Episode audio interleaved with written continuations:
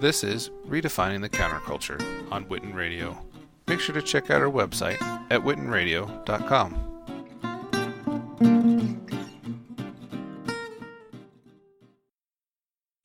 back to the great leaders, MLK, Malcolm X, that was what they did. They went into the community, rebuilt hope, and helped people identify their community leaders. All right, we're here with uh, children's author and Emmy nominated journalist Katina Rankin. Katina, how are you today? I'm good. A little tired, but I'm good. Good, good. I'm super excited to talk to you a little bit about your book, um, Emmett Till. Sometimes good can come out of a bad situation. Um, so, for p- those of us that know the story of Emmett Till, um, his his story, his legacy is still a hot button issue. Um, these many years later, um, you can say that he was one of the catalysts that helped to spark the civil rights movement. Um, when a person sees the title and they see that it's a children's book, it can be a little off putting to some people. They get kind of tense. Um, what would you say to the people that you know are just seeing the title of your book and just seeing that it's a children's book? What would you like them to know? Well, two things and that's the title of the book Emmett Till. That's the first thing that I want them to know because Emmett Till must never be forgotten.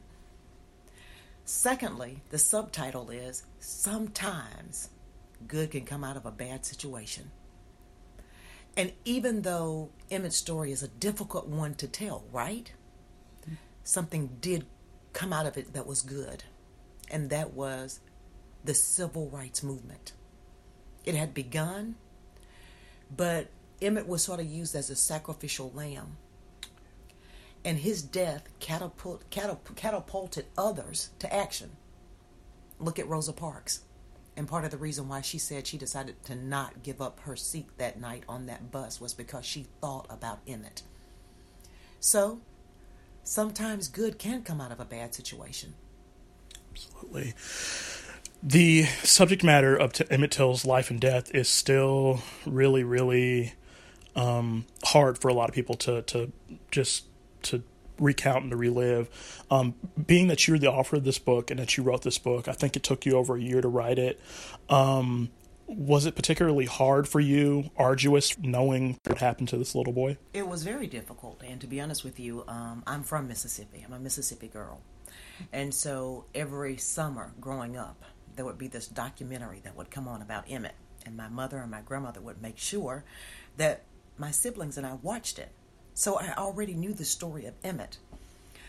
Well, when I got in television news, it seems like every station that I went to, I was having to cover some story about Emmett, be it his anniversary or something new with the case or lack thereof.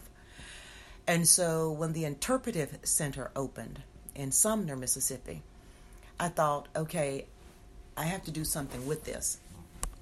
And so I came home and I wrote the first line of the book because I heard God say, write a children's book.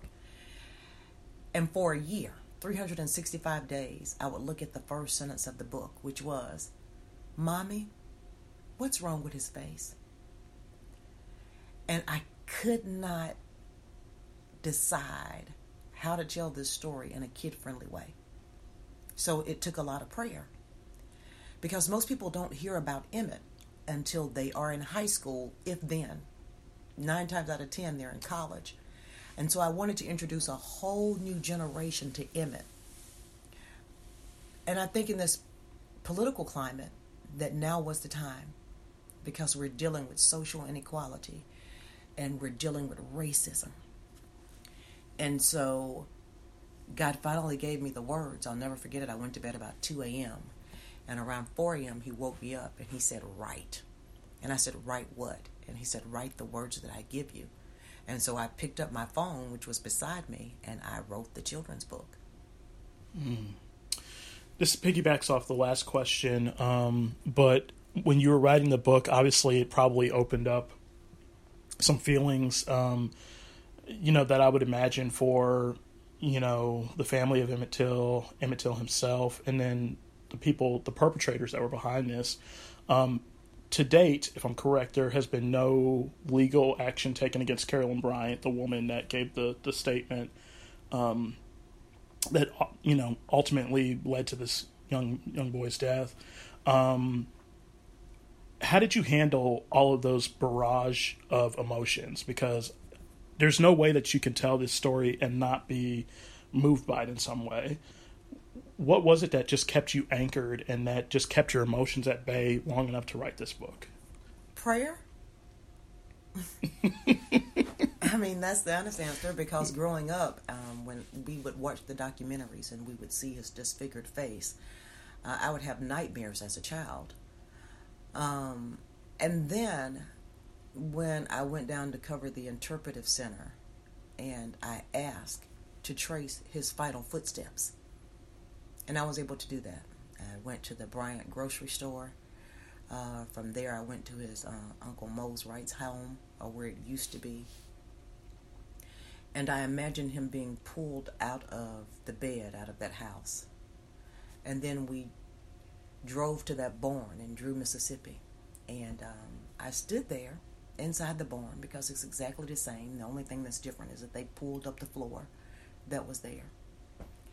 And you could feel Emmett's presence there.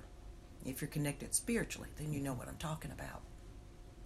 And what was so ironic of being in that barn is that at one point they had lied when they had threw Emmett into the back of that truck and blood was leaking and they had him covered. They were saying that it was just a deer back there.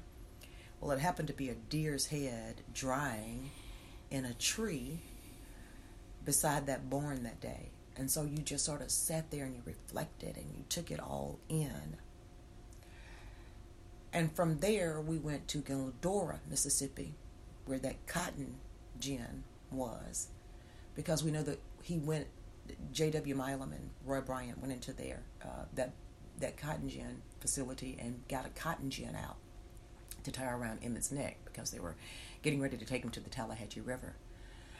So from there, we drove to the Tallahatchie River to where they threw uh, his body in there, and then we stood on the banks of where they pulled his body out. And so you just sort of relive the moment. And I came home, and I remember for two weeks not being able to sleep and saying, This is the only civil rights case that I know of in Mississippi that hasn't been solved. Um, what happens when the newness of this interpretive center wears off and, and people are no longer thinking about Emmett? What's a way to preserve his name? And I thought a way to do that is is to tell the story earlier, introduce a younger generation to it, but do it in a kid-friendly way with mm-hmm. all without all the gruesome details inside of the book. And then it opens up a dialogue for kids to ask their parents and for their parents to talk to them about it. And then it's all it can also be used as a curriculum inside of a school for a younger generation. And then that set of kids will be able to go to high school and then ask more questions about Emmett. And they'll take it on to college and they'll never forget and it'll be a story that can be told from generation to generation because we must never forget Emmett and what he meant, not just to the civil rights movement, but what he meant to this world. Absolutely. Um, again, going um, just piggybacking off the last question, um, you have um, a, a, really good way of framing a story for for children, um, which is really really hard. Um, I I I'm a fan of your first book, and I actually have a copy of it um, up north, down south, city folks meet country folks. I think it's amazing. Um, why children's books? What, what make what drew you to this? I guess medium because you've got comic books, you've got audiobooks, you've got novels, novellas, um, short stories. There's so many ways that you could go and to tell these stories. What draws you to the medium of children's books? I have no explanation besides to say God because I have a manuscript, the first book that I've ever written. It's an adult book. Uh, it's called The Courage to Walk Away. Um, and so I thought that would be the first book that I came out with. And um, in 2016, God told me to publish Up North, Down South, City Folk Meet Country Folk. And so I did that. And then he said, write three children's civil rights books. And so the journey began with Emmett, and that's the first book. Mm-hmm. So I'm not obedient always, but I definitely try to be obedient. And so that's how Emmett Till was birthed. Okay, okay. Um, I love it. Um, on the subject of obedience, um, what advice would you give to? Um, because I'm gathering that you are a believer. Um, what advice would you give to somebody that's struggling with trusting God and just doing the right thing, doing doing what He tells them to do, being obedient? You know, I think the word says it best obedience is better than sacrifice. And I think that we all mature differently at different pace um, when we're walking the Christian walk. And I think that you just have to trust God and that you have to have faith. And part of having faith is doing what God tells you to do, even when you can't see how it's all going to come together. Like he said that night, pick up your phone and write. If I had not been obedient, the book would not have been birthed. Because who's to say when I woke up the next morning that those words would have been there? So, do you see why it's important to be mm-hmm. obedient? Mm-hmm. Mm-hmm. So, you have to trust Him, even if it doesn't make sense. Even if you've had less than two hours of sleep and you're like, I just want to sleep, I don't want to write. You have to do it. So, be obedient. Okay. Okay. Um, you told us about the three children's books you're working on mm-hmm. briefly. Mm-hmm. Um, we know that Emmett Till is out now. Mm-hmm. Can you tell us anything about the, the next two books in the series? Well, I'm not going to give it away because they're coming out in July and August, but I will give you a little teaser. If you, the second book, if you can think about a civil rights icon that taught his children to crawl so that we could stand, then you know what the second book is about. The third book, if you can think about a civil rights icon that led a march, but it was one against fear, then you have the subject of the third children's book. And I'm going to leave it right there. In the meantime, I want you to go out and get Emmett Till. Sometimes good can come out of a bad situation. I love it. I love it. Um, where can our listeners um, purchase the book and where can they find out more about you? Well, they can go to my website, which is www.katinarankin.com. There you can find out information about me. You can see my stories that I've covered on Emmett Till, as well as other civil rights icons and other stories in general. And of course, the book is on Amazon.com.